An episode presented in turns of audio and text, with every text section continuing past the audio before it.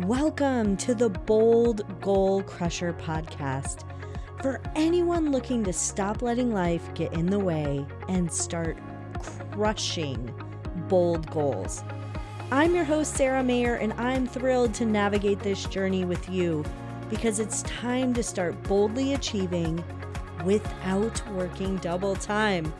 So let's dive in. Hello, Bold Goal Crushers. I'm super excited about this episode because after my last episode, which if you haven't listened to, you can jump back and take a listen. That episode was all about creating yearly, monthly, quarterly, weekly, and daily rhythms. And one of the concepts that I brought up was this concept of how in corporations, they do a yearly review. And while some of those are not positive, I'm not advocating for negative reviews, but some of those experiences are not positive. There's a lot that goes into a review that could make it positive. And so one of the suggestions I had when you're creating your yearly rhythm, if you're an entrepreneur or even just anyone, that it's a great practice to review your year and how you performed as a high achiever towards your goals and what you can do to be to change it up so that you can actually keep those goals at the forefront. So if you haven't reviewed and listened to the last podcast after this one, jump back and listen to that one. But there is an important part of reflection to ensure that we are truly moving forward in our goals and desires. So conducting your own personal performance review can actually be a lot of fun. So often we focus on the things that didn't go well or the things that we didn't get done, but we fail to celebrate the big wins in our year. So I encourage you to do a yearly review of yourself, and it doesn't necessarily need to happen at the end of the year. Now's a great time to start this. So there are benefits to personally looking at the year. It helps in self-improvement. It helps you to set better goals, to make informed decisions, to share statistics that maybe would be lost if you didn't have a way to change that, and to view your progress over time. So many things that we progress in, it's not like a big flashing, hey, this change, you did a great job. It's slow and steady over time, and so we may not notice those changes. So how does this work? How do you do this for yourself? First, let's back up to the first thing. These things do matter. So it does matter that they are tied to the goals. They can't just be random stats or things you don't care about. So the first thing is you want to make sure that you have defined some goals. And you know that I am not a proponent of SMART goals because I like things to be big and lofty, because when we make them too smart, sometimes we tie them in this nice little package, but they're not truly our big dreams. They're like what we can measure. So your goals can be big and lofty. Live a nomadic life, or maybe write a book someday, or become a keynote speaker. They don't need to be in a specific format.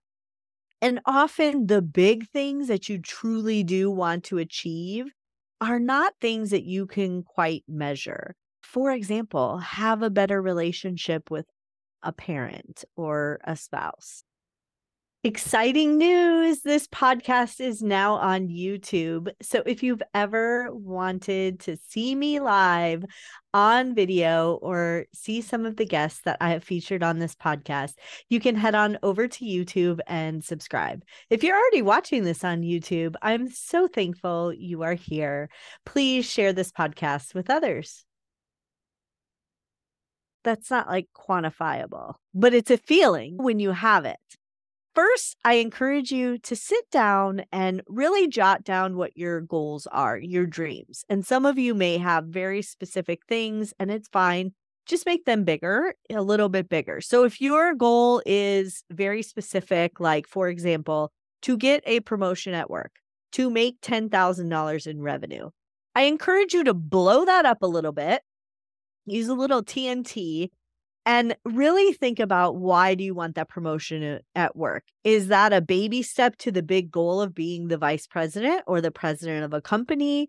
What is the bigger goal to that? Because that is really a step to achieve a bigger goal. Does that make sense? I hope it does. All right, so take some time, jot down your goals, and then once you have those goals, that's when it's time to take some measures, some measurements, ways that you can measure. And this ties into the performance review. I'm not going to talk about actually how to achieve your goals and creating steps and objectives and stuff like that. That's a whole separate talk. But now that you have your goals jotted down, so maybe it's to establish a homestead, or whatever, become an author. I'll use the become an author as an example because a lot of people can relate. So become an author, maybe writing one book, one hundred books, however many books. But the big goal, become an author, a published author. When you get into measuring that, you want to create some measurements that are quantifiable. So let's talk about I'm actually going to jump into sales a little bit. So there's things that people do, salespeople do that lead to sales, and then there's things that don't. And a lot of it comes down to activity. So I must have this many quality conversations. I must do this much outreach. And then the likelihood of me making a sale is high. Same thing with writing a book. You must write a certain number of pages in order to publish a book. And you must write a certain number of pages that lead to a certain number of chapters to then have them edited. And so those are measures that you can put in your performance review of yourself that you keep track of.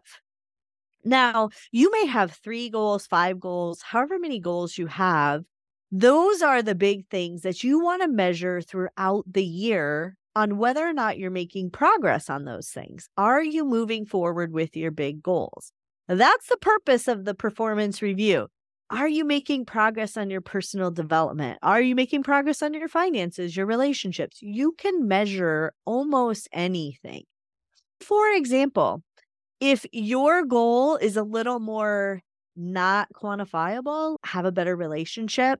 One of the activities to have a better relationship could be to have a certain number of date nights, or it could be to take vacations with your spouse that are not full of distractions, or it could be to have quality conversations or write more notes. So you can think of a way to measure almost anything. And so first, jot down your goals. Then jot down some ways to measure those goals. And this is even before we get to the performance review. And once you have what your measures are going to be, or things that are important to you, that at the end of the year you want to see improvement on, or at least holding steady. So for example, you may have a great credit score and you want to maintain that. So you want to track that. And at the end of the year, right, my credit score stayed the same or it went up. Perfect. It didn't go down. So there are other things that maybe not tied to your big goals that you want to track that are important to you. But these are things that are important that at the end of the year, you want to review yourself on how you did. So maybe it's how healthy you were.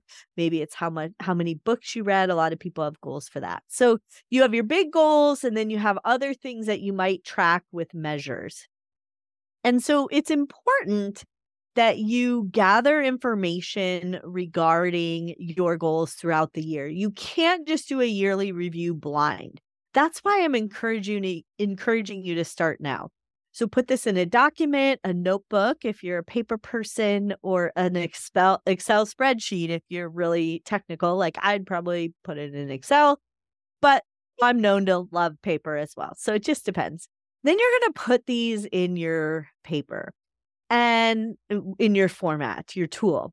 And you want to really think about what exactly the rhythm you want to measure this. So maybe it's a monthly score. Either you can score yourself one to five, or you can actually, for your credit score, go look it up, or you can track weekly how many pages you wrote for the book. And so you put this into this tool and you'll want to track it for a period of time. So maybe quarterly you you track it, and then every quarter you review.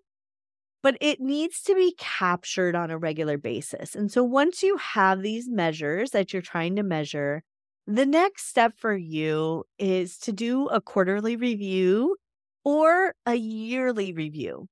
And I also encourage you in this document to put in some notes and some wins. Wrote a bunch of pages, finished chapter one, you know, stuff like that. So that you can truly capture the things throughout the year that maybe you would miss on a regular basis. And so once you have all of this, if you're going to do your quarterly or yearly review, it's really important that you find a place to comfortably do this and gather all the relevant material. You can even print off a screenshot of your calendar and this document that you've created, and take a look at it. And I think it's important to really reflect on your achievements. So what really did, were you shocked about, that stood out to you, that maybe you hadn't planned for? What did you do really well? What were your big wins for the year? I'm a big fan of color coding. I envision I would be highlighting stuff if it was on paper, or turning things green if it was in Excel. But those are really important. And it's important to then journal about those. Like, what led to those successes? Were those surprises? Were they planned? Were they things that you really focused on? And why are you most proud about those things? And take some time to do that. And then next up, it's assessing the challenges and maybe things that you missed the mark on. So it's important to acknowledge setbacks and challenges. Michael Jordan missed more shots than he made and lost more games than he won, or whatever.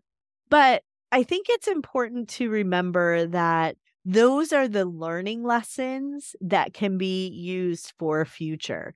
So I encourage you to be kind to yourself. Remember, you just spent all this time talking about your wins. But also be kind to yourself when you're looking at your fail- failures. Come at it from a growth mindset. What can I learn from this? What can I do differently? And what can I give myself grace on? Because remember, we're talking about some of your biggest, boldest goals. We're also talking about some stuff that are just easy to track and daily things that you want to feel good about. But your biggest, boldest goals should be challenging. They should be hard. Remember, like that example of getting a promotion, that's not really the goal. The goal is to become C E O of the company. That's not easy. The, or become C E O of your own company, or whatever the goal is. That's not easy. And so they should be challenging. So give yourself some grace on these goals when you have challenges and failures. You are not meant to accomplish these all in one year. Again, you're not meant to accomplish all of these in one year. You're meant to make progress in them. So after you identify some of the challenges and setbacks, it's really important to ask yourself a couple of questions. What can I do differently next year or next quarter if you're doing this quarterly? How can I plan for my life to get in the way, if life actually got in the way of you accomplishing some of these things? And who has already figured this out that I can connect with? That's the key. Take some time and think about that. What can I do differently? How can I plan? And who has already figured this out that I can connect with? And that's where you take your plan and then create some objectives. Remember, goals lead to objectives, which are steps that we do to get that done. Create some objectives around the what and the who. And then take your objectives and put that into your calendar so that you have planned for that. Now, you are going to have areas of improvement. So you might need to become somebody different. You might need to learn something in order to be good at it so that you can then do something else. And it's really important to create that development plan. So after you do the assessment, it's not just about, okay, adding more tasks to the list, or this is how I did really well, and then this is how I did it, and blah. No, it's time to create that development plan. What do I need to learn? What do I need to do in order to get those things accomplished? And that's where it takes a lot of self-awareness, but it also could be a mentor. It could be a book. It could be a podcast that you listen to that helps you really change or identify those areas that you need to work on in order to be more successful in your next year. And maybe it's simply just keeping your eyes on the prize more. Maybe you need to do monthly reviews of this. And it's about creating an action plan. And when you create an action plan for improvement and break it, break those goals down into more manageable steps, you're able to track progress, but also celebrate those wins. Now, I would be remiss if we didn't talk about accountability. All of us have different tendencies. There's a book called The Four Tendencies. I encourage you to check it out. It's a great book. And sometimes people really resist things that are set for ourselves. Like we say we're going to do this, but we don't really ever do it. But if somebody else asks us to do it, we have a strong will to complete that. And I think it's important to put in some accountability measures. Maybe you need an accountability group. Maybe you need a timeline on your phone. Everybody's a little bit different about that, but there are ways to stay accountable. Maybe you just need to post it on social that you're doing it. And this can help to bring your goals alive. Now, let's talk about celebrating our progress. So you just did your quarterly review. Congratulations. Or maybe it was a year review. Congratulations. That's awesome. It's time to celebrate those wins. So remember, no matter how small your achievements are, those are wins. And there's a psychological benefit to celebrating milestones. Do you remember when we were growing up and we first went to school and it was like a milestone? First day, you took the picture. They still do that. And then at the end of the year, you graduated and took a picture. And so those milestones are a great way to naturally trick your psyche into achieving and feeling good about those achievements. So I encourage some compassion and self-care as part of the celebration, but I think it needs to be celebrated somehow. So think of a way to do that. And that is the way that you can do a yearly review. So the first step is really coming about those goal, coming up with those goals, deciding, are you going to do yearly, quarterly, monthly reviews? And then the next step is about creating those measurements. How are you going to measure those goals? And what improvements do you want to see? And then about having that honest conversation with yourself. And you can even do it really formally, like sitting down. Now, Sarah, you did really good. I don't encourage that, but maybe I do. You can do it. And that is how you do a yearly review. And the benefits to that are you get to see progress year over year. And sometimes you may slip back a little bit, but when you look at things over time, it's a better indicator on improvement than when it slowly comes about. All right, bold goal crushers, it's time to get to it so you can crush your goals and everything that gets in the way. I look forward to seeing your yearly reviews. Thank you for tuning in to the Bold Goal Crusher podcast, where we crush goals and everything that gets in the way. I always love to support my community. I look forward to seeing you crush your goals this year.